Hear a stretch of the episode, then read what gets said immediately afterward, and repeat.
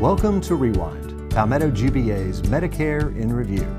I'm your host, James Kirk, and on Rewind, we discuss subjects of importance to you, the Medicare provider, in order to make you more successful in navigating the waters of Medicare.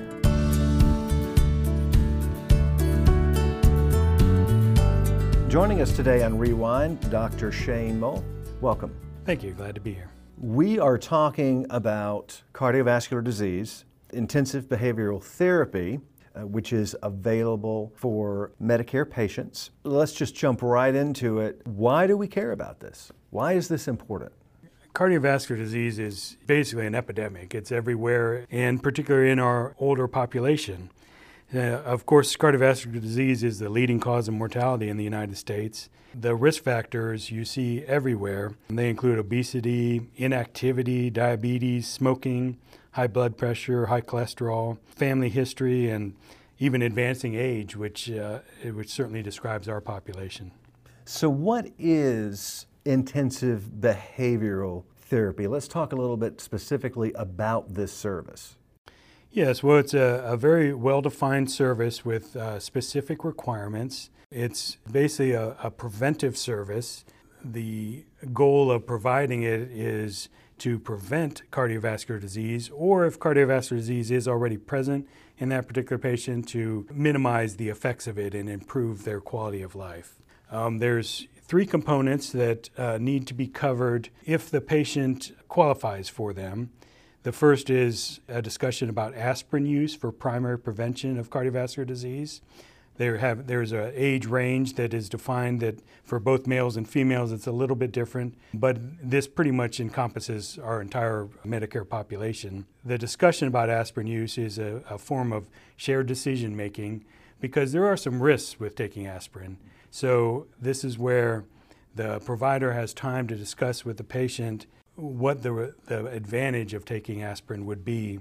And again, when we talk about primary prevention, we're talking about preventing heart attacks and strokes and other forms of cardiovascular disease. So, this is a very important conversation that oftentimes would not happen if it wasn't done under the auspices of this, of this particular service. The second component that is vital for this, and this uh, applies to all of our patients, is just screening for high blood pressure. So basically taking a, taking a blood pressure and then uh, reviewing that with the patient. Elevated blood pressure over a period of time is one of the leading causes of heart attacks and strokes. So it's important that that get um, addressed. And the third component is behavioral counseling to promote a healthy diet. And this is related with the chronic diseases, like we mentioned before, of cholesterol, hypertension, uh, advancing age. All of these, this discussion needs to be tailored to the patient and tailored to the uh, conditions that they have or they have a family history of, and what particular changes in their diet may be helpful. With high blood pressure, it's particularly salt, but then cholesterol, obviously, there's different components there. So you, you would not reproduce the same discussion with every patient. Every patient's going to be different someone with diabetes, that would be a completely different discussion about diet, right? It, it absolutely would. To your point, diabetes is particularly at high risk of cardiovascular disease. Managing diabetes with diet changes is different than managing your high cholesterol or even your high blood pressure because in diabetes you, you're not so much focusing on salt and that kind of thing although a healthy diet for anyone would have a lower salt content than is typical in the american diet.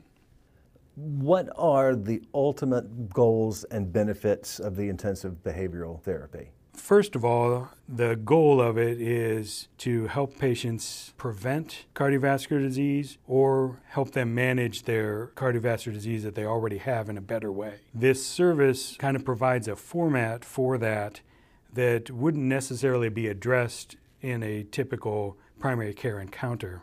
So, the ultimate goal of providing this service is to improve quality of care particularly in preventing cardiovascular disease in our patients. The advantage of this is by using this service, it is reimbursable by Medicare, so the providers will be getting an extra fee for that. And then for the patient, since this is a preventive service, there's no copay or deductible, so it will not be an additional cost to the patient. And through this discussion of the components that we mentioned previously, we will be providing a higher quality of care in preventing or managing cardiovascular disease for our patients. Dr. Mull, thank you very much for joining us.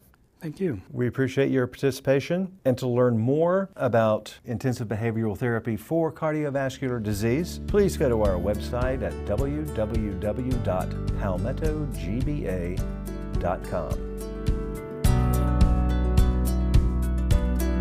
You have been listening to Rewind, Palmetto GBA's Medicare in Review. Copyright 2022 by Palmetto GBA. Rewind is produced by Parker Roof, Colin Morvay, and Caitlin Russell. Subjects addressed in this podcast can be found on our website at palmettogba.com.